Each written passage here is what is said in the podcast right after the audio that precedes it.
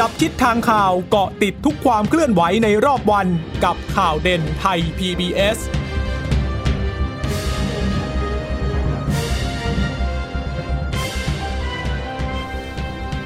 สวัสดีค่ะสวัสดีค่ะต้อนรับคุณผู้ฟังสู่ข่าวเด่นไทย PBS นะคะเราพบกันเป็นประจำทุกวันจันทร์ถึงศุกร์บ่ายๆแบบนี้ค่ะอัปเดตข้อมูลข่าวสารที่เกิดขึ้นในรอบวันก่อนที่จะส่งต่อประเด็นไปยัง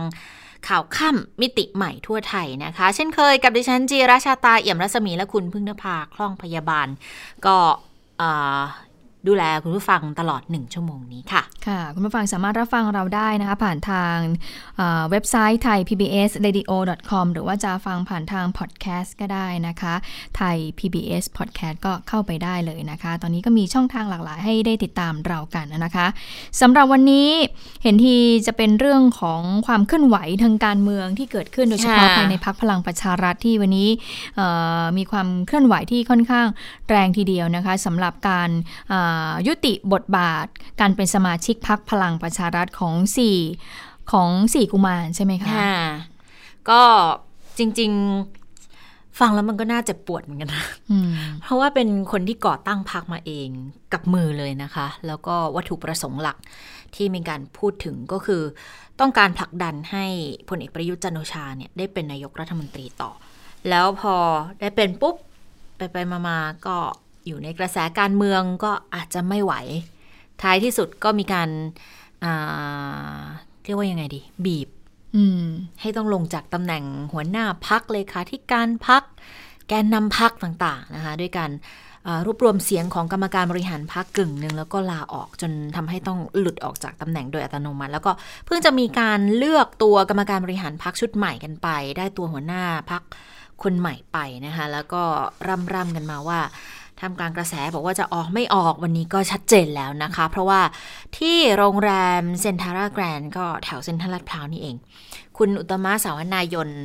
รัฐมนตรีว่าการกระทรวงการคลังคุณสนธิรัตน์สนธิจิรวงศ์รัฐมนตรีว่าการกระทรวงพลังงานคุณสุวิทย์เมษินทรีย์รัฐมนตรีว่าการกระทรวงการอุดมศึกษาวิจัยและนวัตกรรมอดีตรองหัวหน้าพรรคนะคะแล้วก็คุณกอบศักดิ์ภูมิตระกูลรองเลขาธิการนายกรัฐมนตรีแล้วก็เป็นอดีตกรรมการบริหารพรรคพลังประชารัฐก็เรียงกันเลย4คนเรียกเป็นกลุ่ม4กุมารนะคะแถลงลาออกจากการเป็นสมาชิกพลังประชารัฐเรียบร้อยนะคะคุณอุตตมะก็บอกว่าที่ผ่านมาเนี่ยได้ปฏิบัติภารกิจทั้งส่วนของพรรคแล้วก็การบริหารแล้ววันนี้ก็ตัดสินใจยุติบทบาททางการเมืองในฐานะสมาชิกพรรคพลังประชารัฐกว่า2ปีที่ผ่านมาค่ะก็คุณอุตตมะก็บอกว่าคือเราเนี่ยก็เป็นแกนนำหลักในการจัดตั้งพรรคพลังประชารัฐตั้งใจจะเข้ามาทำงานการเมืองช่วยเหลือประเทศชาติในตอนนั้นเจตนารมณ์ก็อย่างที่กล่าวไปเมื่อช่วงต้นก็คือสนับสนุนพลเอกประยุทธ์เป็นนายกรัฐมนตรีถึงวันนี้คุณอุตตมะบอกว่าพลังประชารัฐเนี่ยก็มีความก้าวหน้าในการสานต่อนโยบายมีทีมบริหารพรรคชุดใหม่แล้วก็ถือว่าภารกิจเนี่ยลุล่วงไปแล้วค่ะแต่ว่าในส่วนของฝ่ายบริหารยังทำหน้าที่ยังนั่งในตำแหน่งรัฐมนตรีต่อนะเพราะว่าก็ยังได้รับมอบหมายจากนายกรัฐมนตรีอยู่ก็เหมือนเป็นสัญญาณเป็นนัยยะเหมือนกันนะว่าทั้งหมดเนี่ยหลังจากนี้ก็คงขึ้นอยู่กับนายกรัฐมนตรีแล้วนะคะถึง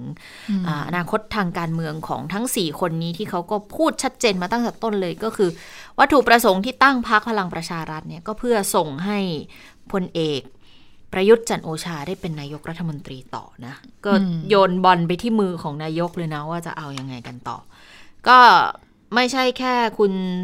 อุตตมะนะคะที่ออกมาพูดเพราะว่าคุณสนธิรัตน์เองก็พูดถึงเรื่องนี้เหมือนกันก็ยอมรับบอกไม่ใช่นักการเมืองหรอกตอนที่เข้ามาเนี่ยเป็นช่วงเปลี่ยนผ่านของบ้านเมืองตอนนั้นก็เชื่อมั่นว่าพลเอกประยุทธ์อ่ะเหมาะจะเป็นนายกรัฐมนตรีถึงวันนี้ก็ภารกิจลุล่วงแล้วค่ะการเมืองเปลี่ยนแปลงได้เสมอ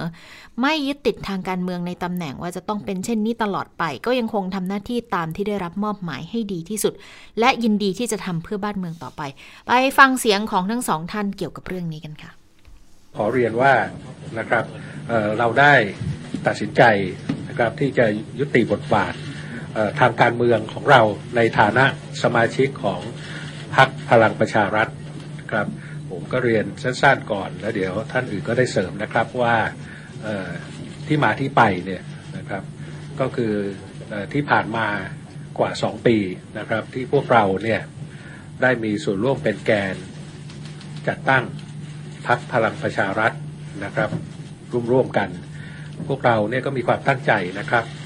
ในขณะนั้นว่าต้องการทำงานทางการเมืองก้าวเข้ามาเพื่อประเทศชาติในภาวะตอนนั้นและเราก็มีเจตนารมณ์ที่จะสนับสนุนท่านพลเอกประยุทธ์จันทร์โอชาให้เป็นผู้นำประเทศนะครับนำประเทศก้าวข้ามสถานการณ์ในช่วงนั้นมาต่อเนื่องมาจนถึงปัจจุบันนะครับโดยหลายๆอย่างที่เกิดขึ้นทั้งในพรรคพลังประชารัฐเองก็มีความก้าวหน้าทั้งในการสานต่อนโยบายนะครับในการสร้างพรรคนะครับให้เป็นสถาบันทางการเมืองมาโดยตลอดนะครับหลายๆคนก็มาร่วมกันนะครับเรามีคนมาจากทางหลากหลายสายจนมาถึงวันนี้เนี่ยนะครับก็จะกล่าวได้ว่าภารกิจของพวกเราทั้ง4คนเนี่ยดังที่ผมได้เรียนไปเนี่ยก็ถือว่าได้บรรลุล่วงไปแล้วนะครับภารกิจทางการเมืองที่กล่าวมานะครับได้รู้เรื่องไปแล้วแล้วก็ประกอบกับวันนี้พรรคพลังประชารัฐนะครับก็มีคณะผู้บริหารใหม่นะครับที่พร้อมที่จะนำพาพรรคเดินหน้าต่อไปได้นะครับเพราะฉะนั้นก็คิดว่าเป็นเวลาที่เหมาะสมที่พวกเรานะครับจะหยุดนะครับภารกิจทางด้านการเมืองในพรรคพลังประชารัฐนะครับแต่เราก็จะมาทำงานต่อไปนะครับทางด้านการบริหารในภารกิจหน้าที่ที่ได้รับมอบหมายมาจากท่านนายกรัฐมนตรีนะครับบทบาทในพรรคก็คือสิ่งที่เราได้ทำหน้าที่จนกระทั่งมาถึงวันนี้นะครับส่วนบทบาทในแง่ของฝ่ายบริหารที่ทำหน้าที่ในฐานะรัฐมนตรีนั้นนะครับเราก็จะทำหน้าที่ถึงที่สุดส่วนอนาคตเป็นอย่างไรนั้นเนี่ยนะครับก็ขึ้นอยู่กับท่านนายกเป็นดุลพินิจซึ่งเราคงไม่ไปก้าวล่วงเรื่องสัดส่วนเรื่องอะไรต่างๆนะครับในทางนั้นเพราะว่ามันอยู่นอกขอบเขตที่เราจะพิจารณาเราขอทำหน้าที่ของเราในแต่ละบทบาททีละเรื่องนะครับวันนี้เรายุติบทบาททางพรรคเราก็เหลือบทบาททางรัฐมนตรีที่จะทำหน้าที่อย่างเต็มความสามารถในบทบาทของรัฐมนตรีค่ะก็หลังจากนี้ก็คงต้องดูนะคะว่าหลังจากที่ทางสี่กุมารนั้นได้ลาออกจากการเป็นสมาชิกพรรคพลังประชารัฐแล้วอนาคตทางการเมืองหลังจากนี้จะเป็นอย่างไรจะไปอยู่กับกลุ่มไหนนะพรรคการเมืองไหนจะจัดตั้งขึ้นใหม่หรือไม่ต้องติดตามกันนะคะรวมไปถึงตำแหน่งรัฐมนตรีด้วยว่ายังคงอยู่หรือเปล่าเพราะว่าคุณอุตมะก็เป็นรัฐมนตรีว่าการกระทรวงการคลังใช่ไหมคะคุณสนธิรัตน์ก็เป็นรัฐมนตรีว่าการกระทรวงพลังงานตรงส่วนนี้เนี่ยยังคงอยู่หรือเปล่ารวมถึงตำแหน่งรองนายกรัฐมนตรีสมคิดจาตุศรีพิทักษ์ด้วยนะเพราะว่าอย่าลืมว่าสี่กุมารนี้ก็มาจากท่านสมคิดจาตุศรีพิทักษ์ด้วยเหมือนกันนะคะทีนี้ถ้าจะพาคุณผู้ชมไปย้อนดูกันสักหน่อยนะหลังจากที่ทางสี่กุมารนั้นได้มีการประกาศยุติบทบาทภายในพรรคแล้วนะคะซึ่งเมื่อสักครู่นี้จะได้ยินเสียงนะคะก็บอกว่าได้บรรลุภารกิจทางการเมืองแล้วก็คือการสนับสนุนพลเอกประยุทธ์จันทร์โอชาให้เป็นนายกรัฐมนตรีในขณะนั้นซึ่งวันนั้นเนี่ยก็ประสบความสำเร็จมาแล้วก็ผ่านมา2ปีกว่าแล้วพอมาวันนี้ได้มีการเปลี่ยนแปลงกรรมการบริหารพรรคก็เชื่อว่ากรรมการบริหารพรรคคนใหม่นั้นจะเดินหน้าต่อไปได้ทีนี้พรรคพลังประชารัฐค่ะก็ก่อตั้งขึ้นมาในปี2561นะคะภายในพรรคก็ประกอบไปด้วยอดีตรัฐมนตรีในรัฐบาลประยุทธ์1นะคะรวมทั้งมีนักการเมืองหลายกลุ่มเข้าสังกัดเลยก็เลยบอกว่าพรรคพลังประชารัฐเนี่ยพรรคพลังประชารัฐนะตอนนั้นเนี่ยมีหลายกลุ่มการเมืองที่เข้ามีส่วนร่วมในการจัดตั้งไม่ว่าจะเป็นอดีตนักการเมืองท้องถิ่น อดีตแกนนำแนวร่วมประชาธิปไตยต่อต้านเผด็จการแห่งชาติหรือว่าอดีตสสพรรคไทยรักไทยพรรคเพื่อไทยแล้วก็อดีตสสประชาธิปัตย์รวมไปถึงอดีตแกนนำกปปส.ด้วยนะคะโดยตอนนั้นพรรคก็เสนอชื่อพลเอกประยุทธ์หัวหน้าคณะรักษาความสงบแห่งชาติและนายกรัฐมนตรีก่อนการเลือกตั้งเนี่ยให้เป็นนายกรัฐมนตรีอีกครั้งหนึ่งนะคะส่วนการชื่อในการจดจัดตั้งพรรคการเมืองนะคะบอกว่าคุณชวนชูจันทร์ค่ะตอนนั้นจำชื่อนี้ได้ไหมคะเป็นประธานประชาคมตลาดน้ำคลองลัดมะยมและพลเอกสุชาติจันทระโชติกูลอดีตสสสงขลาพรรคความหวังใหม่และอดีตสมาชิกสภาขับเคลื่อนการปฏิรูปประเทศเป็นผู้ที่จดจองชื่อพรรคพลังประชารัฐต่อกกต.นะคะเมื่อวันที่2 มีนาคม ปี 2500 2561นะคะโดยชื่อของพรรคพลังประชารัฐเป็นชื่อนโยบายช่วยเหลือคนยากจนที่สำคัญของพลเอกประยุทธ์ซึ่งตอนนั้นพรรคก็ได้รับการสนับสนุนจากกลุ่มสามมิตรก็คือซึ่งเป็นแกนนำอดีตรัฐมนตรีในรัฐบาลทักษิณก็คือมีคุณสมศักดิ์เทพสุทินมีคุณสุริยะจึงรุ่งเรืองกิจนะคะแล้วก็คุณสมคิดจาตุศรีพิทักษ์ซึ่งก็ยังดำรงตำแหน่งรองนายกรัฐมนตรีอยู่นะคะค่ะแล้วพรรคก็ดำเนินการเรื่อยมาจนมาถึงปัจจุบันนี้ก็บอกว่าตอนนั้นน่ะจริงๆแล้วก่อนที่4รัฐมนตรีนี้จะมาอยู่ในครม.ประยุทธ์ 2/2 ก็บอกว่าตอนนั้นก็ต้องลาออกมานะคะถ้าจำกันได้ก็ตอนนั้นคุณอุตตมะก็ยังเป็นรัฐมนตรีว่าการกระทรวงอุตสาหกรรมอยู่แต่ว่าก่อนที่จะมีการเลือกตั้งก็เลยต้องลาออกมาเพื่อที่จะไม่ได้เป็นข้อคอรหาว่า อยู่ในตำแหน่งแล้วก็มาช่วยทางพรรคพลังประชารัฐหาเสียงนะคะอันนี้ก็คือเป็นประวัติคร่าวๆของพรรคพลังประชารัฐค่ะค่ะซึ่งชื่อนึงที่มีการเอ่ยถึงเมื่อสักครู่อย่างคุณสมคิดจาตุศรีพิทักษ์รองนายกรัฐมนตรีเนี่ยก็มีผู้สื่อข่าวสอบถามเหมือนกันบอกว่าสรุปว่าแจ้งการตัดสินใจต่อคุณสมคิดแล้วหรือยังเพราะว่าทั้ง4คนนี้ก็ทราบกันดีอยู่แล้วว่าเป็นอยู่ในสังกัดเรียกว่าคือในสังกัดก็ไม่เชิงเพราะว่าคุณสมคิดก็ไม่ได้อยู่ในพรรคพลังประชารัฐด้วยเป็นเด็กในคาถาอย่างนี้หรอประมาณนั้นดีกว่าก็บอกว่าบอกหรือยังบอกคุณสมคิดหรือยังนะคะคุณสนธิรัตน์ก็เลยบอกว่าเรียนให้ทราบแล้วเพราะว่าท่านเป็นที่ปรึกษาของพวกเราเสมอมาอย่างนั้นเรียกว่าที่ปรึกษาละกันเป็นที่ปรึกษากันละกันก็บอกว่าก็ให้กำลังใจค่ะแล้วก็เคารพการตัดสินใจของทั้ง4ท่านแล้วก็ไม่ได้ชี้แนะอะไรเพิ่มเติมนะคะส่วนพอบอกว่าออกมาแล้วเนี่ยแล้วอย่างเงี้ยโควต้าเนี่ยจะเป็นยังไงอ่ะเพราะว่าถ้าไม่ใช่สมาชิกพรรคแล้วโควต้าในการเป็นครม.เนี่ยจะเป็นยังไงจะมาจากสัดส่วนไหนเพราะเราก็ทราบกันดีว่ารัฐบาลผสมแบบนี้เนี่ยแต่ละพรรคการเมืองเขามีโควต้าของคนที่จะมานั่งในตำแหน่งรัฐมนตรีนั่งในฝ่ายบริหารของเขาอยู่นะแล้วก็จะมีสัดส่วนของนายกรัฐมนตรีเราก็เห็นกันอยู่ว่ามีใครบ้างส่วนไหนบ้างนะคะอย่างของคุณสนธิรัตน์เองที่ได้มานั่งครั้งก็แน่นอนว่าสัดส่วนก็มาจากพรรคพลังประชารัฐอยู่แล้วแหละแล้วพอออกมาแล้วจะอยู่ยังไงล่ะเรื่องนี้คุณสนธิรัตน์ก็เลยชี้แจงอย่างนี้ค่ะบอกว่าขอให้แยกเป็น2บทบาทกันละกันบทบาทในพรรคแล้วก็ฝ่ายบริหารคือวันนี้เนี่ยต้องมองในแง่ว่าก็ยังทำหน้าที่ของฝ่ายบริหารอยู่เพราะว่าการจะเป็นรัฐมนตรีก็ไม่ได้บอกนี่ว่าจะต้องสังกัดพรรคการเมืองนะคะเป็นบุคคลที่มีความรู้ความสามารถนายกรัฐมนตรีเลือกให้มาบริหารดังนั้นก็ยังคงอยู่ในตำแหน่งนี้ยังอยู่ในหน้าที่นี้นะคะท้ายที่สุดก็อย่างที่เราพูดกันเมื่อสักครู่นี่แหละว่าลูกบอลก็กลับไปอยู่ในมือของนายกรัฐมนตรีละว่าจะตัดสินใจยังไงก็มีผู้สื่อข่าวไปสอบถามเหมือนกันว่าเอ๊ะอย่างเงี้ยกลุ่มสี่กุมารเนี่ยค่ะจะลาออกจากตำแหน่งแล้วเนี่ยจะไม่ใช่จากตำแหน่งจากสมาชิกพรรคพลังประชารัฐนายกทราบเรื่องหรือยัง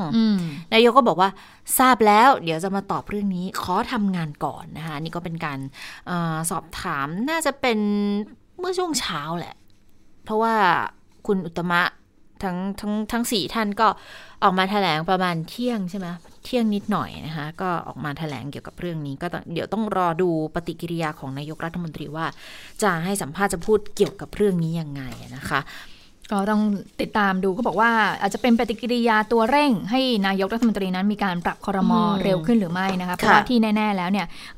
ปรับ1ตำแหน่งก็คือภายในพรรครวมพลังประชาชาติไทยนะคะที่หม่อมเต่านั้นได้ลาออกจากการเป็นสมาชิกพรรครวมพลังประชาชาติไทยแล้วทางพรรคเนี่ยก็มีการเสนอก็บอกว่าจะมีการเสนอชื่อของคุณอเนกเหล่าธรรมทัศน์นะคะขึ้นมารับหน้าที่รัฐมนตรีรับหน้าที่ในตำแหน่งนี้แทนก็คือโควต้ากระทรวงแรงงานเดิมนั่นแหละนะคะอันนี้คือตำแหน่งหนึ่งที่มีการปรับแน่ๆแล้วทีนี้ก็ต้องมาดูเรื่องของทีมเศรษฐกิจเหมือนกันว่าจะมี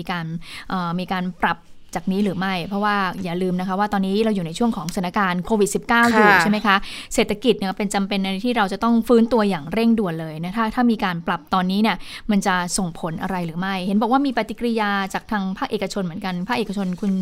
สุพรรณเขาว่ายังไงบ้างนะคะคุณสุพรรณมงคลสุธีนะคะก็พูดถึงเรื่องนี้เหมือนกันบอกว่ามันก็เป็นปกติของพรรคการเมืองอะค่ะแต่ว่าตอนนี้ทั้ง4ท่านก็3ท่านก็ยังมีตำแหน่งรัฐมนตรีอยู่ก็เชื่อว่าไม่น่าจะส่งผลกระทบกับการขับเคลื่อนนโยบายแต่ก็ต้องจับตาว่าจะปรับครม.ไหมถ้าเกิดปรับแล้วเนี่ยภาคเอกชนเขาก็หวังขอแค่ให้คนที่มีความรู้ความสามารถมาช่วยฟื้นฟูเศรษฐกิจนะคะส่วนอีกคนหนึ่งที่เกี่ยวข้องโดยตรงเลยแหละไม่พูดถึงไม่ได้ก็คือพลเอกประวิตรวงษ์สุวรรณรองนายกรัฐมนตรีค่ะซึ่งพลเอกประวิตรวงษ์สุวรรณตอนนี้ก็ตำแหน่ง ว่าที่หัวหน้าพรรคพลังประชารัฐด้วยนะคะก็มีการกล่าวถึงกรณีที่กลุ่ม4กุมารเนี่ยได้แถลงลาออกจากการเป็นสมาชิกพรรคนะคะบอกว่าได้รับทราบแล้วก็เคารพการตัดสินใจของแต่ละคนค่ะตัดสินใจอย่างไรก็เป็นเรื่องของท่านก็เคารพการตัดสินใจแล้วจะอย่างไรก็เป็นเรื่องของเขานะคะทีนี้ผู้สื่อข่าวก็เลยถามต่อว่าเป็นเพราะว่าลาออกเนี่ยเพราะว่าน้อยใจในเรื่องที่ผ่านมาหรือเปล่าพลเอกประวิตรก็บอกว่าไม่ทราบเมื่อถามว่าแล้วความรู้สึกของคนในพรรคพลังประชารัฐจะทำอย่างไรพลเอกประวิตรก็บอกว่าก็อยู่กันใครยังอยู่ก็อยู่เพราะทุกคนรู้ว่าอะไรเป็นอะไรไม่ต้องมาถามตนหรอกนะคะเมื่อถามว่าเป็นไปได้หรือไม่ที่พวกเขานั้นจะแยกไปตั้งพรรคการเมืองแล้วมาเป็นพันธมิตรกับพรรคพลังประชารัฐพลเอกประวิตรก็บอกว่าผมไม่รู้ผมไม่ทราบไม่ได้คุยกันนะแล้วเมื่อถามว่าแล้วอนาคตจะยังทำงานร่วมกันได้อยู่หรือเปล่าพลเอกประวิตรก็บอกว่าก็ยังทำงานร่วมกันได้เพราะว่าทุกคนนั้นมีความตั้งใจทำงานให้กับประเทศชาติด้วยกันทั้งนั้นไม่ว่าใครนะคะและเมื่อไม่ได้เป็นสมาชิกพรรคแล้วนะคะแล้วตำแหน่งรัฐมนตรียังอยู่หรือไม่คำถามนี้แหละคือเป็นสิ่งที่ทุกคนอยากรู้ว่าสุดท้ายแล้วเนี่ยก็คือโควต้ารัฐมนตรียังมีอยู่ไหมนะคะพลเอกประวิตรก็บอกว่าอันนี้เป็นเรื่องของนายกรัฐมนตรีอันนี้ก็ต้องติดตามดูว่านายกจะตัดสินใจยังไงและที่บอกว่านายกก็มีโควต้าของเขาเหมือนกันซึ่งไม่รู้ว่าไอ้โควต้าตรงส่วนนี้ของนายกเนี่ยคือใช้กับทีมเศรษฐกิจด้วยหรือเปล่าแต่คาดว่าน่าจะใช้นะคะค่ะแต่ว่าโควต้าของนายกถ้าเกิดมาไล่ๆดูก็จะมีรองนายกรัฐมนตรี1ตำแหน่งใช่ไหมก็คือรองสมคิดใช่ไหมคะมีรัฐมนตรีต่างประเทศคุณดอนมีมหาดไทยคุณอนุพงศ์พลเอกอนุพงศ์แล้วก็กลาโหมก็คือตัวนายกนั่งเองด้วยมีรัฐมนตรีช่วยด้วยรัฐมนตรีช่วยกลาโหมด้วยก็จะอยู่ประมาณนี้แหละก็ต้องดูเหมือนกันว่าใครจะเหนียวแน่นหรือว่าจะปรับจะเปลี่ยนอะไรไปได้มากน้อยแค่ไหนนะคะเพราะว่าสัดส่วนโควต้าของนายกรัฐมนตรีเองก็จะอยู่ประมาณนี้ว่าเพราะว่าที่เหลือก็จะต้องเป็นสัดส่วนของทางพรรคร่วมรัฐบาลที่เขาจะต้องส่งคนเข้ามาร่วมเป็นฝ่ายบริหารเหมือนกันเพราะว่าก็มาจากการเลือกตั้งก็ต้องจะสรรพันส่วนกันไปค่ะซึ่งการแถลงข่าววันนี้ก็เกิดขึ้นประมาณช่วงเที่ยงค่ะเขาบอกว่าก่อนหน้านี้เนี่ยตอนช่วงเช้าเนี่ยคุณอุตมะสาวนายนรัฐมนตรีว่าการกระทรวงการคลังก็ได้เดินทางไปทำหน้าที่ประธานกรรมาธิการวิสามัญพิจารณาร่างงบประมาณรายจ่าย64ที่รัฐสภาก็บอกว่ามีการพูดคุยกันแป๊บเดียวแล้วก็บอกกับผู้สื่อข่าวว่าเดี๋ยวรีบออกมาถึงกระแสข่าวว่าทาง4กุมารเนี่ยจะลาออกหรือเปล่าก็บอกกับผู้สื่อข่าวสั้นๆว่าก็ให้ไปติดตามกันเองละกัน เดี๋ยวจะมีการแถลงข่าววันนี้นะคะก็เป็นที่เรียบร้อยก็แถลงไปเสร็จแล้วค่ะก็คือช่วงเที่ยงนั่นเองนะคะค่ะไหนๆก็พูดเรื่องการเมืองแล้วเดี๋ยวเอาการเมืองให้จบกันเลยโดยเฉพาะในเรื่องของสภาล่มมันก็เกิดขึ้นอีกแล้วเกิดขึ้นอีกครั้งนะคะแต่ว่าทีนี้เขาก็มีการพูดกันเหมือนกันว่าเอ๊ะมันเป็นการเล่นเกมทางการเมืองกันมากไปด้วยหรือไม่นะคะเพราะว่าจริงๆแล้วก็ทางฝ่ายรัฐบาลเขาก็ให้เหตุผลกับการที่ไม่ได้อยู่จนครบองค์ประชุมเนี่ยว่าก็กรรมาธิการชุดต่างๆก็มีการประชุมกันอยู่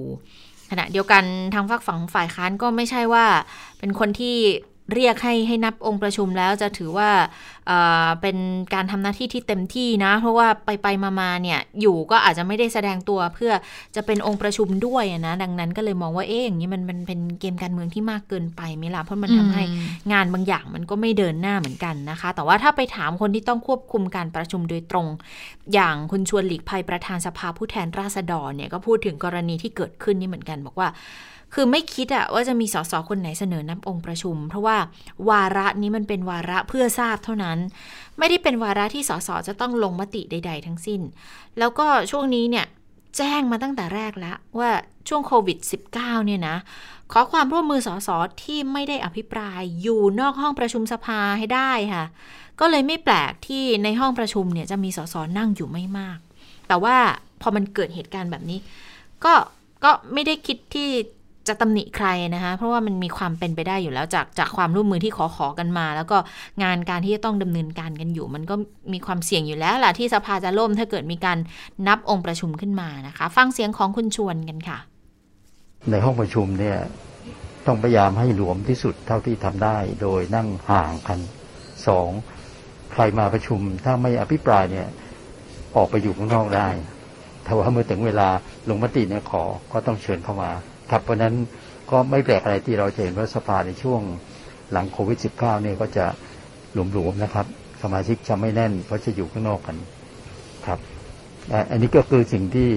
เกิดเมื่อวานก็ไม่ได้ตำหนิใครเพราะว่าเป็นไปได้เพราะไม่ได้ตั้งหลักกันไม่ได้นึกว่าจะมีการนับองค์ประชุมเพราะว่าเป็นยังไม่เข้าสู่วาระเพื่อพิจารณาเป็นวาระเพื่อทราบเท่านั้นเองครับ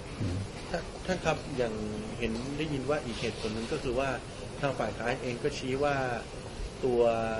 รายงานรับทราบการปฏิรูปประเทศรอบ3เดือนสุดท้ายของปีที่แล้วมันไม่สอดคล้องกับรัฐธรรมนูญมาตรา270จึงเสนอให้ถอนแต่พอไม่ถอนแล้วเนี่ยก็เลยไม่แสดงตนในที่ประชุมเลยขอนับองค์ประชุมไม่ครับเพราะมันไม่ได้เกี่ยวกับเรื่องนั้นเป็นการตีความบทบัญญัติของมาตรา270เรื่องรายงานทุก3เดือนรายงานแต่ว่าเขาคิดว่ารายงานเนี่ยเป็นรายงานประจำ3เดือนครั้งแต่เขาก็ตีความมาต้องรายงานทุก3เดือนแต่เราฟังอภิปรายนะครับเมื่อวานเท่าที่ผมจับประเด็นแต่ว่าเรื่องนี้ก็เป็นเรื่องเพื่อทราบไม่ได้มีเรื่องพิจารณาเลยเพราะเท่านั้นจะไปลงมติว่าไม่รับทราบก็ทำไม่ได้นอกจากว่าซักถามแล้วก็ไม่ลงมติครับเมื่อวานก็ผ่านไปวาระ 2.2 วาระเพื่อทราบเรื่องแรกก็ผ่านไปค่ะทางด้านของรองนายกวิษณุเครืองามว่ายังไงบ้างนะคะผู้สื่อข่าวไปถามเหมือนกันบอกว่าเนี่ยสภาล่มอีกแล้วนะคะรองนายกวิษณุก็บอกว่าเกิดก็ต้องแก้ก็เป็นหน้าที่ของทุกฝ่ายโดยเฉพาะรัฐบาลนะคะทีนี้ถ้าย้อนกลับไปดูนะคะว่ารัฐบาลการทำหน้าที่ของสภาชุดนี้นั้นล่มไปกี่ครั้งเขาบอกว่าล่มครั้งนี้เนี่ยเป็นครั้งที่3แล้วนะคะโดย2ครั้งก่อนหน้านี้เนี่ยก็เกิดระหว่างการพิจารณาตั้งคณะกรรมการวิสามัญเพื่อศึกษาผลกระทบจากการกระทำประกาศและคำสั่งของคณะรักษาความสงบแห่งชาติหรือคสช.และการใช้อำนาจของหัวหน้าคสช.ตามมาตรา44เมื่อวันที่27แล้วก็28พฤศจิกายนปี62นะคะแต่ก็บอกว่าไอ้สภาล่ม2ครั้งที่ผ่านมาเนี่ยในอดีตเนี่ยก็พอเข้าใจได้ส่วนหนึ่งก็คือมาจากปัญหาเสถียรภาพภายในรัฐบาลเองเนื่องจากว่าตอนนั้นน่ะเป็นรัฐบาลปริ่มน้ำใช่ไหมคะทีนี้มันก็จะอาจจะมีปัญหาว่าพอให้นับองค์ประชุมอาจจะไม่ครบตอนนั้นก็สุ่มเสี่ยงกันอยู่นะคะแต่ว่าเหตุการณ์ที่เกิดขึ้นเมื่อวานเนี่ยมันไม่ใช่เรื่องของปริ่มน้ำเลยนะก็เลยมีการมองกันว่ามันเป็นความรับผิดชอบอำนาจหน้าที่หรือเปล่านะคะซึ่งเรื่องนี้ปรากฏว่าถ้าไปถามพลตำรวจเอกเสรีพิสุทธิ์เตมียเวทหัวหน้าพรรคเสรีรวมไทยก็บอกว่าเรื่องของสภาล่มเนี่ยก็ต้องพิจารณาตนเองด้วยนะอย่ามาโทษจากฝ่ายค้านอย่างเดียวนะคะส่วนถ้าไปถามพลเอกประวิตรในเรื่องของสภาล่มว่ายังไงดูเหมือนพลเอกประวิตรเนี่ยก็ไม่ได้ว่าอะไรนะคะพลเอกประวิตรบอกว่าจริงๆแล้วเนี่ยเขาอยู่ข้างนอกกันเขาไม่ได้ไปไหนกันเลยคือเขามานะแต่เขาไม่ไ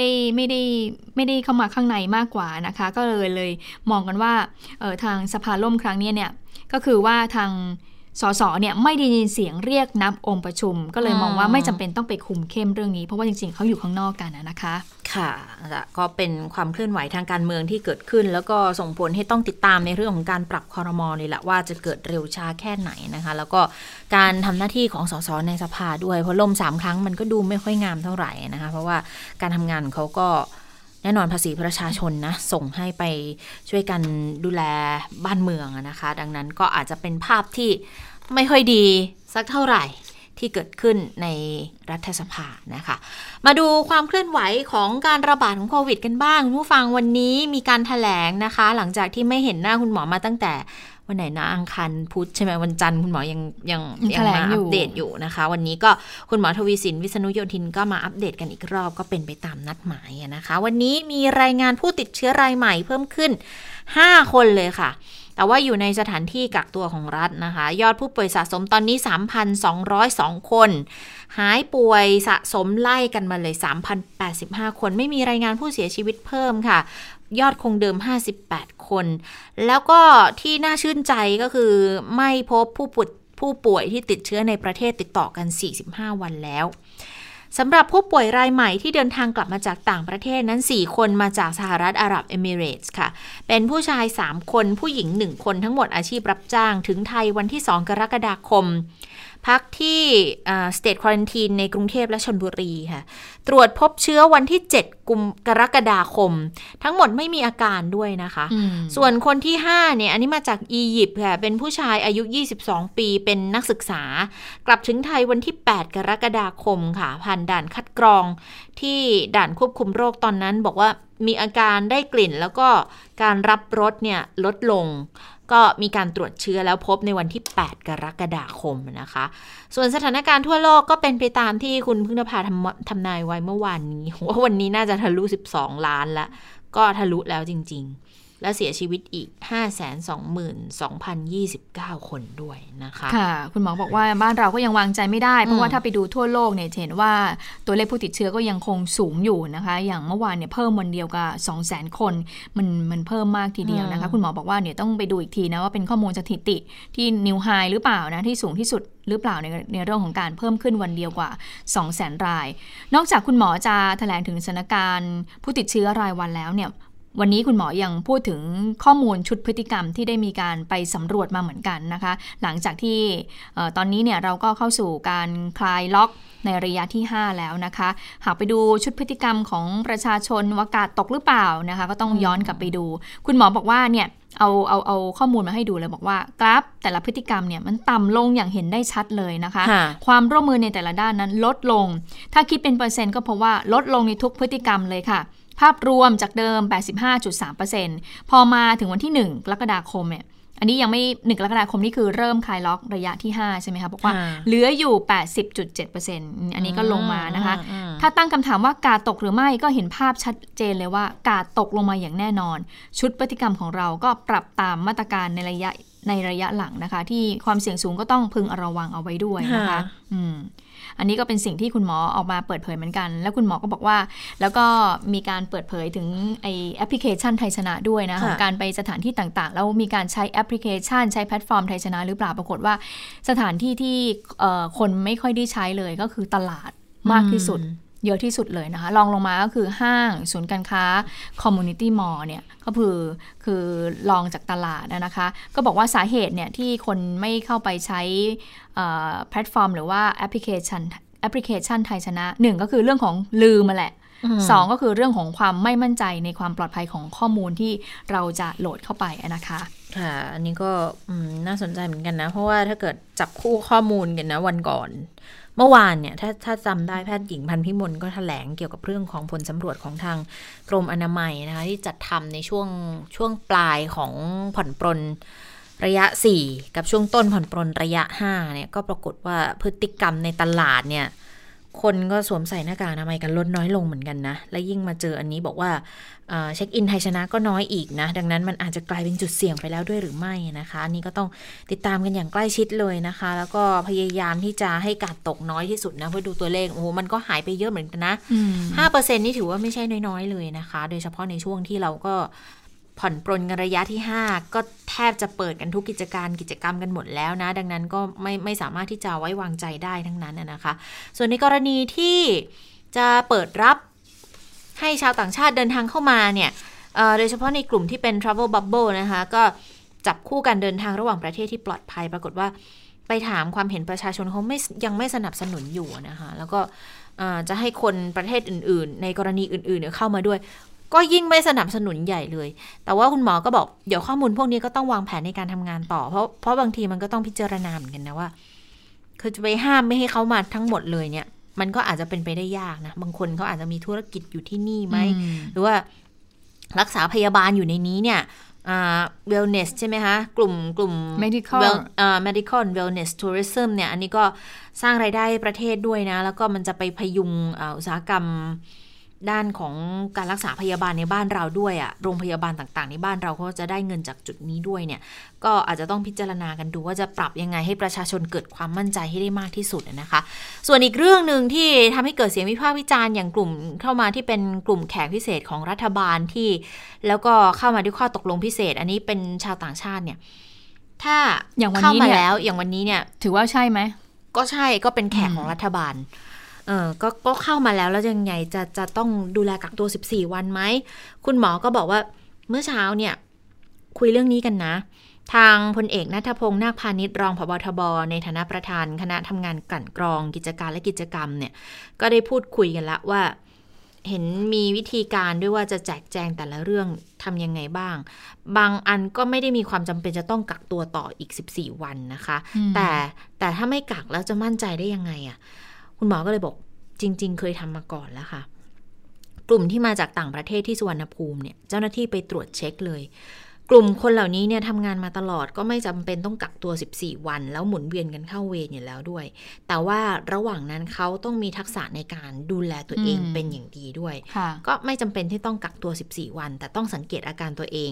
แล้วมันจะมีระบบเช็คอัพสุขภาพอันนี้ก็จะเป็นความมั่นใจในระบบสาธารณสุขของไทยด้วยค่ะไอ้คำถามข้อนี้ก็เกิดจากกรณีที่แบบว่าเมื่อแขกพิเศษของรัฐบาลหรือว่าในนามรัฐบาลนั้นเดินทางมาและที่บอกว่าจะต้องมีการมีผู้ติดตามกลุ่มนึงเนี่ยที่จะต้องตามแขกของรัฐบาลเนี่ยไปไหนมาไหนตรงนี้ด้วยเนี่ยซึ่งเมื่อแขกของรัฐบาลเดินทางกลับประเทศแล้วเนี่ยกลุ่มคณะเนี่ยเลยซองอ่ะ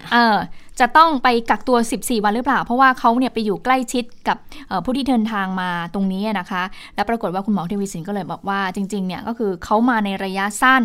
นะคะมาระยะสั้นเท่านั้นและพวกนี้ก็คือเขามีการอบรมอยู่แล้วการป้องกันตัวเองที่ดีอยู่แล้วนะคะจากสาธารณสุขเพราะฉะนั้นเนี่ยก็ไม่จำเป็นต้องกักตัว14วันทีนี้มันก็มีอีกคำถามหนึ่งเหมือนกันก่อนที่จะไปคำถามหนึ่ง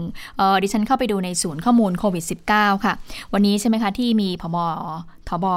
ทบ.สหรัฐแล้วก็คณะเนี่ยเดินทางมาซึ่งในนามของแขกของรัฐบาลเนี่ยแล้วทีนี้ก็มีข้อความกังวลใจจากหลายๆฝ่ายรวมถึงคุณศรีสุวรรณจันยาด้วยนะคะที่ไปร้องว่าสคบ.เนี่ยมาตรฐานตกหรือเปล่ากาดตกหรือเปล่าเนี่ยและเพราะว่าเข้ามาเนี่ยทำให้มีการยกเว้นในเรื่องของมาตรการคุมโรคในบางประการตรงส่วนนี้ปรากฏว่าศูนย์ข้อมูลโควิด -19 วันนี้เขาเผยภาพนี้นะคะก็บอกว่ากองทัพบกเผยแพร่ภาพผบ.ทบ.สหรัฐและคณะเข้ารับการตรวจโควิด -19 ขณะที่เดินทางมาถึงไทยแล้วนะคะก็คือเมื่อเดินทางมาถึงนะคะพลเอกพิรัตน์คงสมพงศ์ผบ.ทบ.ของไทยก็ไปให้การต้อนรับพร้อมทั้งให้ข้อมูลมาตรการของไทยเกี่ยวกับการต้อนรับแขกพิเศษนะคะทั้งนี้ผบ.ทบ.สหรัฐนะคะก็ได้มีการชื่นชมมาตรการป้องกันโควิดของรัฐบาลไทยพร้อมกับอนุญาตให้เผยแพร่ภาพ swab test ได้ด้วยก็คือว่าเป็นภาพนี้เลยถ้าคุณผู้ชมเข้าไปใน Facebook ของศูนย์โควิด -19 เป็นภาพแยงจมูกเลยก็คือแต่ละท่านเนี่ยคณะที่เดินทางมาก็จะมีเจ้าหน้าที่ของไทยใส่ชุด PPE แล้วก็ไป swab เอาเชื้อจากในโพรงจมูกเนี่ยออกมาตรวจนะคะก็บอกว่าการตรวจก็เป็นไปอย่างรวดเร็วก็ประมาณ3ชั่วโมงอันนี้ก็เผยแพร่ให้เห็นกันเพื่อที่จะสร้างความมั่นใจในเรื่องของมาตรการคุมโรคของไทยนะคะค่ะทีนี้มันมีอีกคำถามหนึ่งที่เข้ามาวันนี้จากทางสื่อมวลชนกรณีที่เปิดให้กลุ่มที่เข้ามารักษาพยาบาลในไทยที่บอกว่าเป็นกลุ่ม Medical and Wellness เนี่ยที่ให้เข้ามารักษาเนี่ยจะเป็นการเอื้อให้กับโรงพยาบาลเอกชนหรือเปล่าคุณหมอก็ตอบเลยนะคะคุณผู้ฟังคุณเจษฎาคะจะมองว่าเอื้อก็เอื้อแหละแต่ก็ไม่ได้ให้สิทธิพิเศษอะไรมากเพราะจริงๆแล้วเนี่ยโรงพยาบาลของไทยเนี่ยปกติแล้วเนี่ยก็มีการเปิดรับรักษากลุ่มคนเหล่านี้อยู่แล้วนะคะไปฟังเสียงของคุณหมอทวีสินในประเด็นนี้กันค่ะก็ถ้าจะถามว่าเอื้อให้ภาคเอกชนไหมก็ต้องตอบว่าเอื้อครับแต่ถามว่าเป็นอะไรที่ทำเป็นพิเศษไหมไม่ได้เลยทำอะไรเป็นพิเศษนะครับนำเรียนนะครับว่าเรื่องของการดูแลผู้ป่วยต่างชาติเนี่ยเราทำกันมาก่อนหน้านี้อยู่แล้วหมายความว่าก่อนมีโควิดโรงพยาบาลเอกชน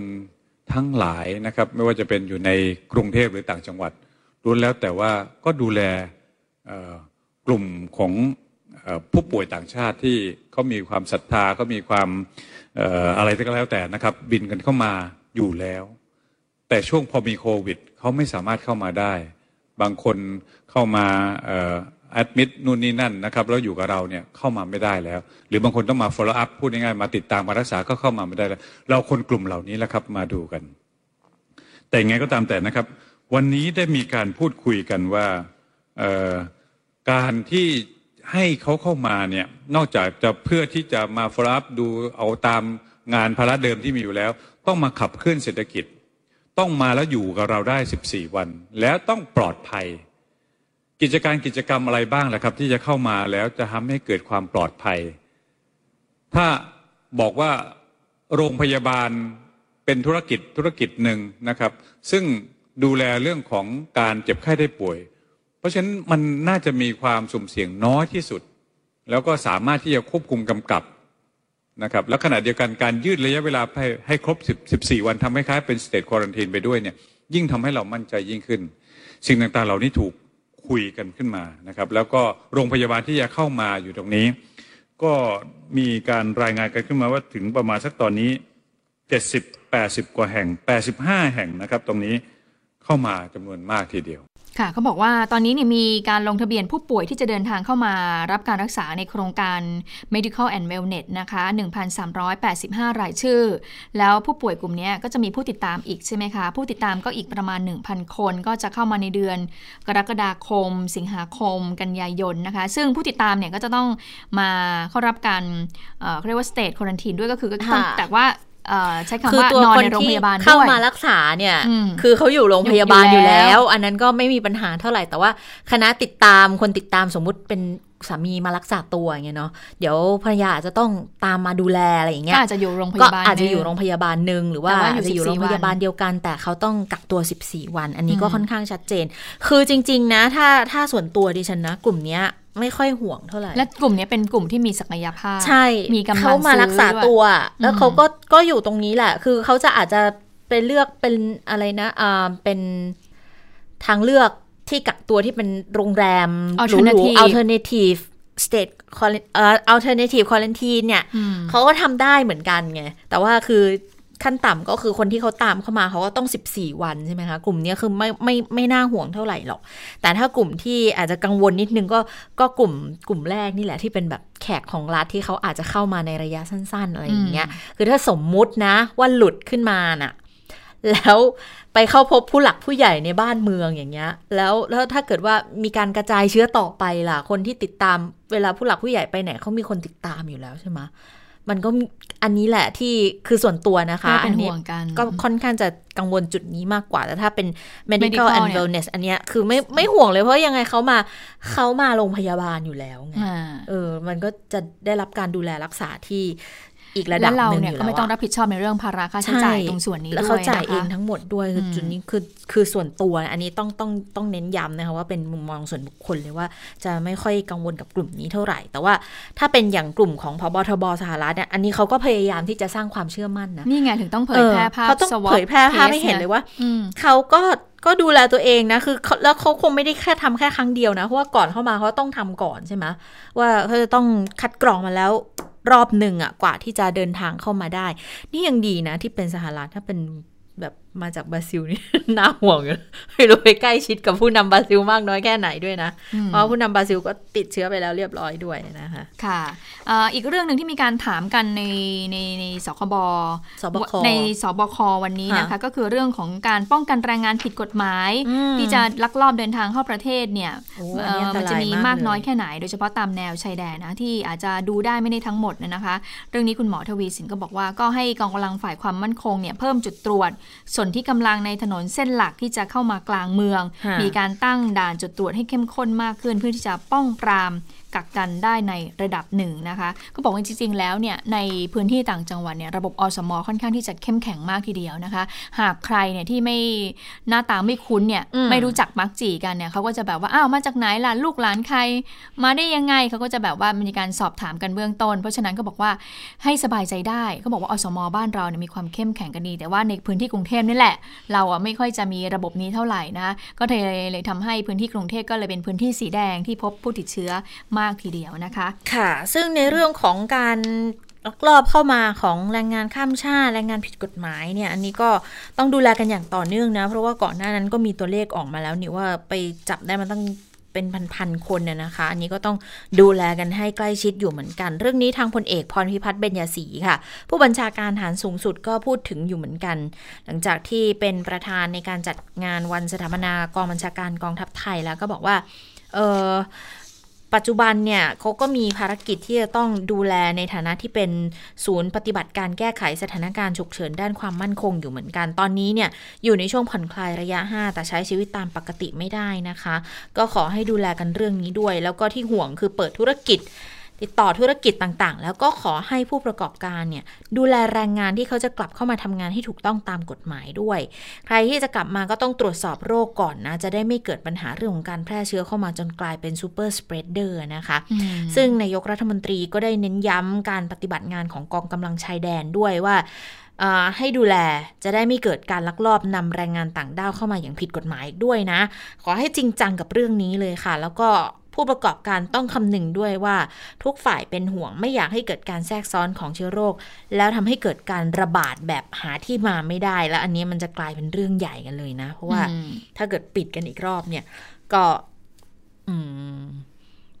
เรื่องของเศรษฐกิจก็คงฟุบยาวเลยทีเดียวละนะคะค่ะซึ่งเมื่อสักครู่นี้ที่เราพูดไปแล้วคือเรื่องของการเดินทางมาของผบ.ทบ.สหรัฐที่มีความห่วงใยในหลายๆคนนะคะล่าสุดค่ะเมื่อกี้สักครู่นี้แตะคุณศรีสุวรรณไปแล้ววันนี้คุณศรีสุวรรณเลขาธิการสมาคมองค์การพิทักษ์รัฐธรรมนูญไทยก็ไปยื่นคำร้องต่อปปช.แล้วนะคะขอให้มีการตรวจสอบกรณีที่สบค.เนี่ยอนุญาตให้คณะผบ.ทบ.สหรัฐเดินทางเยือนไทยในวันที่9และ10โดยที่ไม่ได้มีการกักตัว14วันนะคะเพื่อที่จะป้องกันการแพร่ระบาดของเชื้อโควิด -19 โดยคุณศรีสุวรรณบอกอย่างนี้ค่ะบอกว่าสิ่งที่ทางสบคชี้แจงหรือว่าทางผบ.ทบ.ไทยชี้แจงนะคะบอกว่าการเดินทางของคณะชุดนี้เนี่ยเป็นไปตามข้อตกลงพิเศษในฐานะแขกทางการที่เข้าเงื่อนไขไม่ต้องกักตัว14วันแต่ก็ได้มีการปฏิบัติตามมาตรการ6ข้ออย่างเข้มงวดใช่ไหมคะแต่ว่าคุณศรีสุวรรณมองว่ามันไม่ได้สิ่งบ่งชี้นี่ว่าการเดินทางเยือนไทยครั้งนี้เนี่ยจะไม่ทำให้เชื้อไวรัสโควิด -19 ที่อาจจะแฝงตัวจากสหรัฐเนี่ยซึ่งตอนนี้สหรัฐท่านไปดูยอดผู้ติดเชื้อแล้วเท่าไหร่คะอันดับ1ของโลกอันดับ1แล้วนะคะมีผู้ติดเชื้อกว่า3ล้านคนแล้วกว่า3ล้านแล้วเพราะฉะนั้นเนี่ยก็ถือว่าเป็นประเทศที่มีความเสี่ยงนะคะแล้วข้อมูลของศูนย์ควบคุมโรคติดต่อสหรัฐก็พบว่ามากกว่าครึ่งเนี่ยของผู้ติดเชื้อโควิด -19 หรือ 54% ไม่รู้ด้วยว่าพวกเขาเนี่ยไปติดโรคมาจากไหนมันก็สะท้อนแนวโน้มการแพร่ระบาดในกลุ่มผู้เป็นพาหะที่ไม่แสดงอาการซึ่งก็มักจะเป็นคนใกล้ชิดผู้ร่วมงานหรือว่าสมาชิกในครอบครัวก็พูดคล้ายๆมีความเป็นห่วงอย่างคุณจิชาตาว่าเมื่อสักครู่นี้แหละถ้าเกิดว่าอาจจะมีหลุดอาจจะมีแบบก็เขาไม่แสดงอาการอ่ะเขาไม่แสดงอาการแล้วถ้าเกิดว่าตรวจแล้วหลุดขึ้นมาเนี่ยอันนี้แหละจะเป็นเรื่องที่ค่อนข้างน่ากังวลอย่างคนที่เดินทางกลับมาจากต่างประเทศแล้วก็ไม่แสดงอาการเนี่ยคุณหมอทวีสินก็ยอมรับเองนะคะว่ามีค่อนข้างเยอะมากทีเดียวและจะเห็นว่าหลังๆที่บอกว่าเดินทางกลับมาจากต่างประเทศกี่รายเนี่ยส่วนใหญ่เนี่ยไม่พบว่าแสดงอาการไม่แสดงอาการทั้งนั้นคือเยอะส่วนใหญ่จะไม่แสดงอาการคนที่แสดงอาการอ่ะน้อยกว่านะถ้าดูสัดส่วนแล้วอ่ะน้อยกว่าคนที่ไม่แสดงอาการซะอีกนะคะแต่ว่าคือมันก็ปฏิเสธไม่ได้นะว่าไทยที่สุดแล้วไทยก็จะต้องมีแขกต่างประเทศมาเพิ่มมากขึ้นน่ะทางพลเอกพรวิพัฒน์ก็พูดถึงเรื่องนี้เหมือนกันนะคะบอกว่าคือแขกจากต่างประเทศก็ไม่ได้หมายรวมแค่แขกของรัฐบาลเท่านั้นนะเขาอาจจะมีเจ้าของธุรกิจเจ้าของกิจการอะไรอย่างที่เราบอกว่าต้องทำธุรกิจกันไงเพราะว่าเศรษฐกิจประเทศก็ต้องเดินหน้าซึ่งทางสบคเขาก็มีข้อกำหนดข้อปฏิบัติไว้อย่างเคร่งครัดแล้วว่าเดินทางเข้ามาระยะสั้นเนี่ยก็ไม่มีใครเกี่ยงงอนในเรื่องของการปฏิบัติทั้งนั้นก็รวมถึงทางแขกของกองทัพท่านนี้ด้วยนะคะก็เชื่อว่าพอเดินทางกลับไปแล้วเนี่ยก็จะเอาไปใช้เป็นแบบอย่างในการปฏิบัติสำหรับการเดินทางระยะสั้นในการเยือนของแขกชุดต่อไปด้วยได้ด้วยนะคะอันนี้ก็เป็นเรื่องหนึ่งที่มีการพูดถึงกันค่อนข้างหนาหูเลยในระยะนี้นะคะค่ะเอาละค่ะมาดูเรื่องของปัญหาลิงเก็บมะพร้าวแล้วทำให้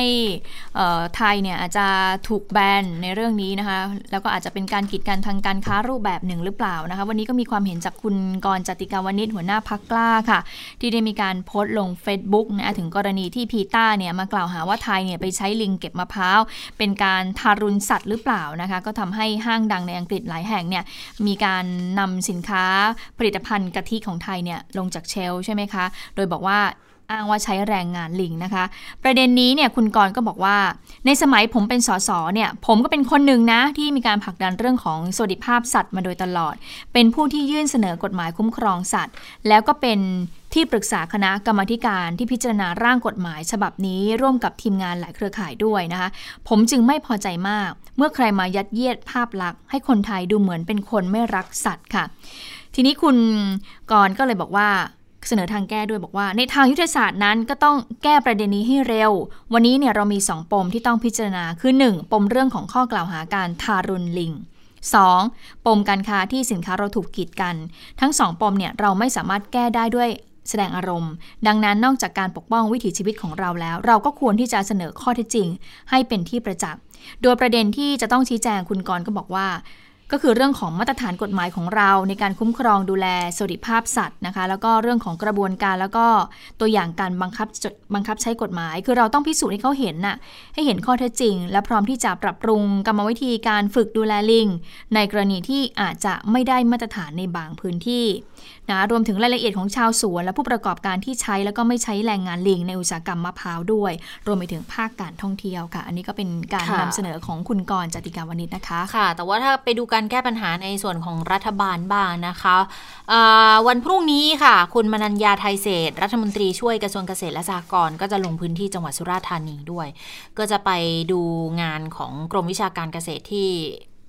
คุณมนัญญาเนี่ยเป็นคนดูแลอยู่นะคะบอกว่าเขาปรับปรุงพันธุ์มะพร้าวกันมาอย่างต่อเนื่องได้มะพร้าวพันธุ์เตี้ยความสูงไม่เกิน 10-12 เมตรอันนี้เป็นที่นิยมของชาวสวนมากเลยเพราะว่าเขาเอามาปลูกเพราะว่าเก็บมะพร้าวได้ง่ายส่วนใหญ่ใช้คนเก็บมากกว่าลิงนะคะแล้วเทียบเป็นสัดส่วนแทบไม่ได้เลยเพราะว่าปัจจุบันเนี่ยมีสวนน้อยมากที่เขาใช้ลิงเก็บมะพร้าวนะคะสื่อต่างชาติเข้ามาสัมภาษณ์จะให้พูดบอกว่าไทยไม่มีลิงเก็บมะพร้าวถ้าเกิดรัฐมนตรีพูดเนี่ยก็คุณมนัญญาบอกถ้าพูดอย่างนี้มันโกหกอ่ะเพราะว่ามันเป็นภูมิปัญญาของเราแต่ว่าปัจจุบันไม่ได้มีลิงเก็บมะพร้าวมากมายขนาดนั้นมีแค่บางสวนเท่านั้นเองที่มะพร้าวเขาสูงมากๆลิงเขาฉลาดเนี่ยเขารู้ลูกไหนสุกลูกไหนไม่สุกแต่ระบบอุตสาหกรรมเนี่ยใช้คนเก็บทั้งหมดนะคะอย่างที่บอกว่ามีการพัฒนาปรับปรุงสายพันธุ์มะพร้าวให้ได้มะพร้าวต้นเตี้ยสูงไม่เกิน 10-12 เมตรอันนี้คนก็ขึ้นไปเก็บได้ค่อนข้างง่ายนะคะแล้วก็ระบบอุตสาหกรรมเนี่ยเขาใช้คนเก็บมีระบบ GAP รับรองมาตรฐานการผลิตที่ดีให้กับสวนมะพร้าวที่เป็นอุตสาหกรรมและส่งออกด้วยก็พยายามจะให้รับรองมาตรฐานสวนมีระบบ GAP มากขึ้นเพื่อที่จะขยายพื้นที่มาตรฐานการผลิตให้ได้มากขึ้นด้วยนะคะก็เดี๋ยวลงไปแล้วจะเอาทูตไปดูด้วยจะได้สร้างความชัดเจนให้ต่างประเทศรู้ไปเลยว่าไม่ได้นิ่งนอนใจนะและเราจริงใจมากแต่ว่าทุกอย่างที่ทำมันจะไปเปลี่ยนวิถีชีวิตของชาวบ้านที่เขาเลี้ยงลิงเหมือนเลี้ยงสัตว์เลี้ยงในบ้านผูกพันกันมานานแบบนั้นคงไม่ได้หรอกเพราะมันเป็นวิถีของชาวบ้านก็ต้องแยกวิถีชาวบ้านไม่ได้เกี่ยวกับอุตสาหกรรมการส่งออกนะคะเรื่องของการฝึกลิงก็ไม่ใช่เรื่องง่ายๆเลยนะคะเห็นบอกว่าทางศูนย์ข่าวภาคใต้เขาไปทำมาก็ฝึกลิงเนี่ยมี5ขั้นตอนด้วยกันในการให้ลิงห้อยหัว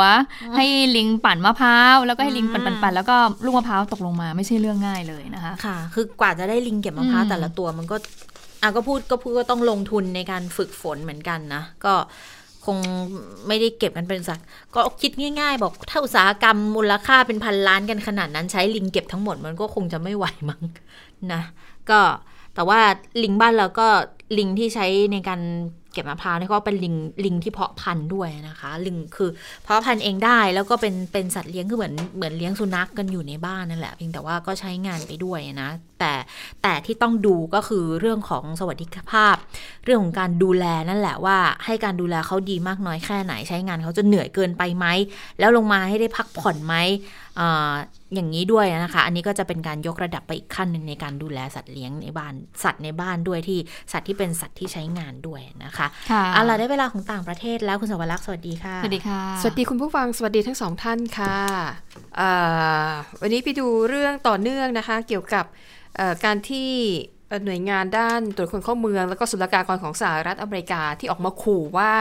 นักศึกษาต่างชาติคนไหนนะคะถ้าหากว่าสถาบันการศึกษาที่ตัวเองลงทะเบียนเรียนไว้เนี่ย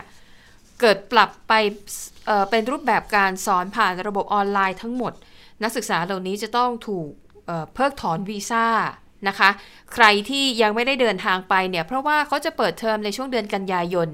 ใครที่ยังไม่ได้เดินทางไปเนี่ยวีซ่าอาจจะไม่ผ่าน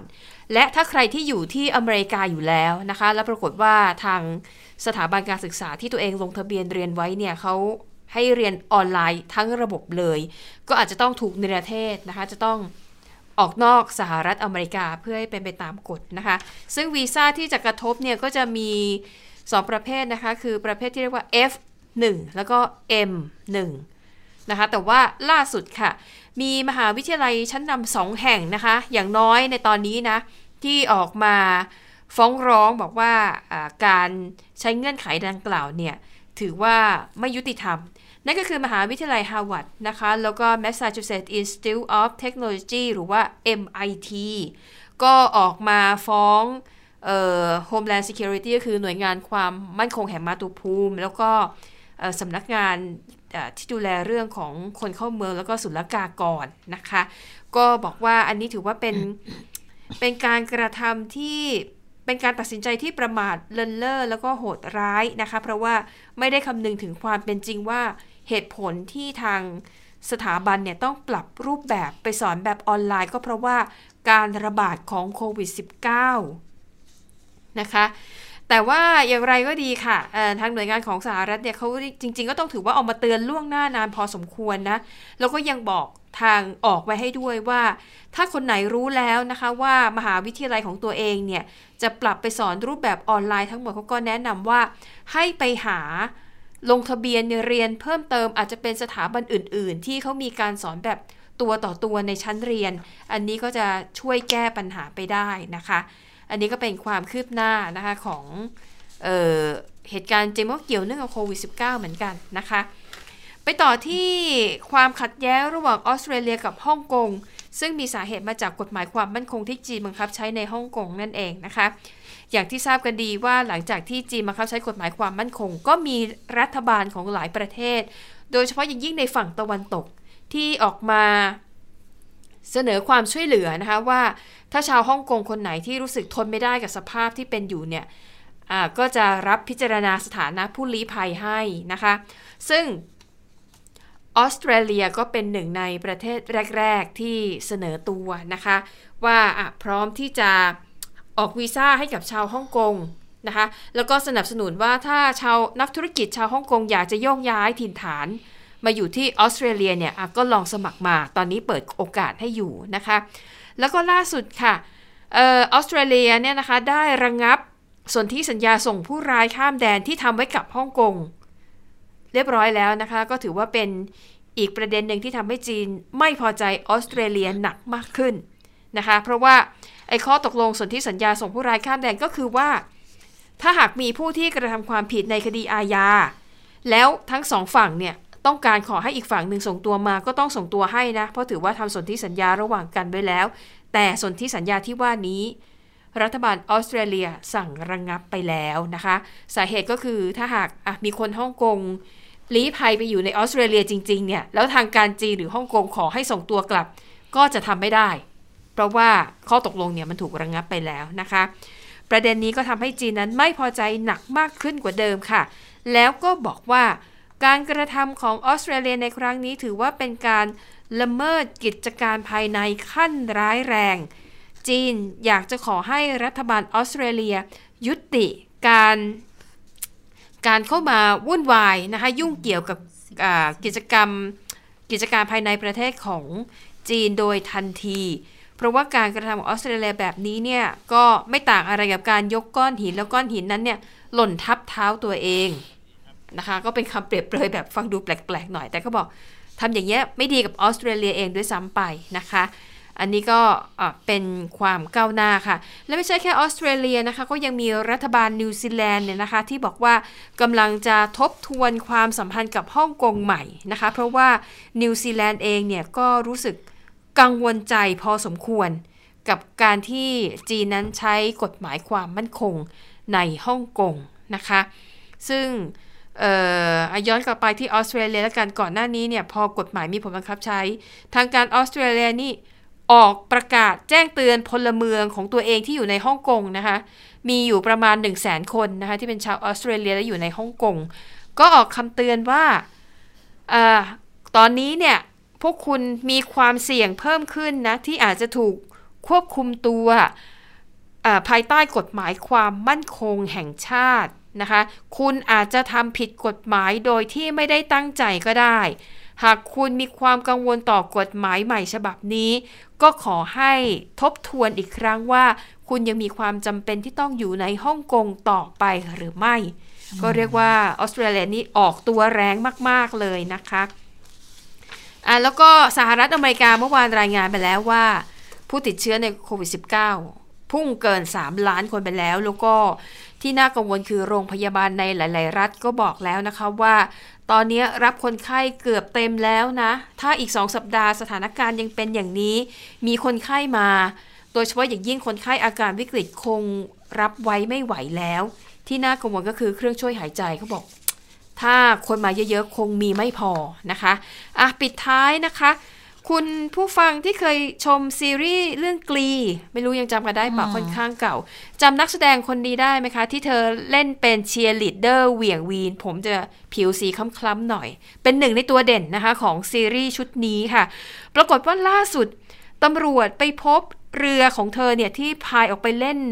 กับลูกชายวัย4 ขวบกลางทะเลสาบในรัฐแคลิฟอร์เนียปรากฏว่าเธอหายตัวไปนะคะแล้วตำรวจเนี่ยพบแค่ลูกชายวัย4 ขวบอยู่บนเรือตามลำพังคนเดียวตอนนี้ตำรวจในรัฐแคลิฟอร์เนียกำลังตามหานะคะตัวเธอชื่อนายาริเวียร่านะคะก็ตอนนี้สันนิษฐานว่าเธออาจจะจมน้ำก็ได้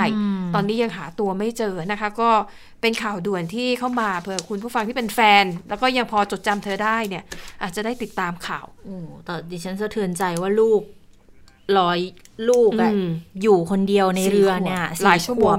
มงกว่าจะมีคนมาเจอเนี่ยสภาพจิตใจเขาจะเป็นยังไงอะแล้วแม่ก็ยังหาไม่เจอด้วยรอตามข่าวว่าจะเจอตัวเธอหรือเปล่านะคะค่ะทั้งหมดก็คือข่าวเด่นไทย PBS วันนี้ค่ะเราทั้ง3คนลาไปก่อนสวัสดีค่ะสวัสดีค่ะสวัสดีค่ะ